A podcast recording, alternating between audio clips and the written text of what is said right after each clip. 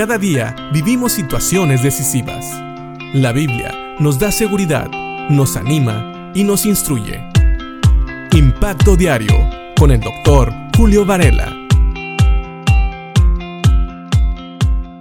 En la Biblia encontramos muchos versículos que hablan sobre el cuidado a los pobres o el hecho de que no debemos de abusar de los pobres.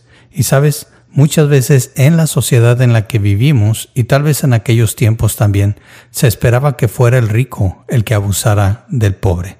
Sin embargo, en Proverbios capítulo 28, versículo 3, nos habla de una situación aún peor que la de un rico abusando de un pobre. Dice así, Proverbios 28, 3, el pobre que oprime a los pobres es como la lluvia torrencial que destruye la cosecha. Es decir, la lluvia es buena, pero cuando llega demasiado fuerte, termina siendo muy mala y destruye la cosecha. No esperamos que la lluvia traiga daño a la cosecha, más bien lo que esperamos es que la lluvia favorezca la cosecha. De la misma manera, nosotros podríamos esperar que un pobre que entiende lo que es la pobreza no abusara de otro pobre. Hay muchos versículos en la Biblia que nos invitan a no abusar de los pobres.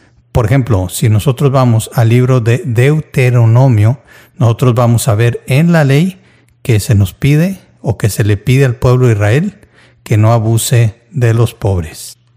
En el versículo 14 del capítulo 24 de Deuteronomio dice, Jamás te aproveches de los obreros pobres y desamparados, ya sean hermanos israelitas o extranjeros que vivan en tu ciudad. Aquí advierte de no abusar de aquellos jornaleros, obreros, pobres y desamparados. También en el mismo libro de Proverbios hay versículos que nos advierten que no es bueno abusar de los pobres o que inclusive cuando uno ayuda a un pobre es algo que le agrada a Dios.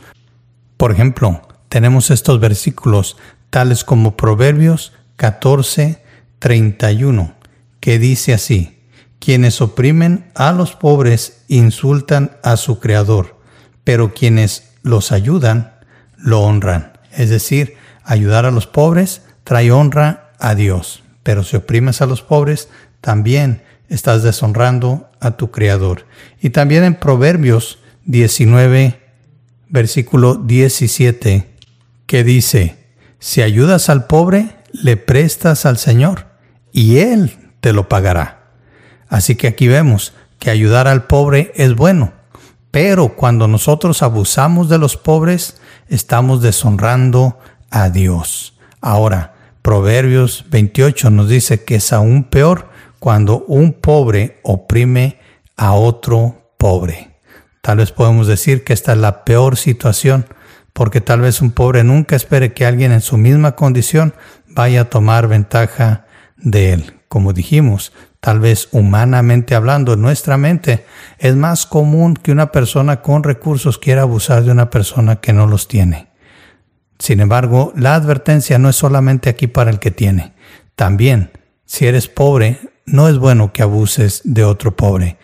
Sabes, a veces en la pobreza pensamos que con el fin de satisfacer nuestra necesidad está bien que hagamos lo que sea, pero no, eso no es correcto, menos para un hijo de Dios.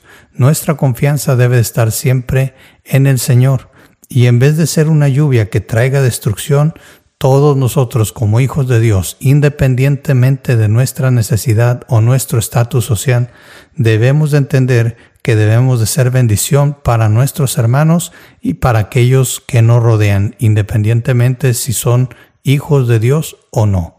El amor a Dios es lo que nos mueve a vivir unas vidas que sean de bendición para todos aquellos que Dios permite que se muevan en nuestro círculo social, familiar y de trabajo.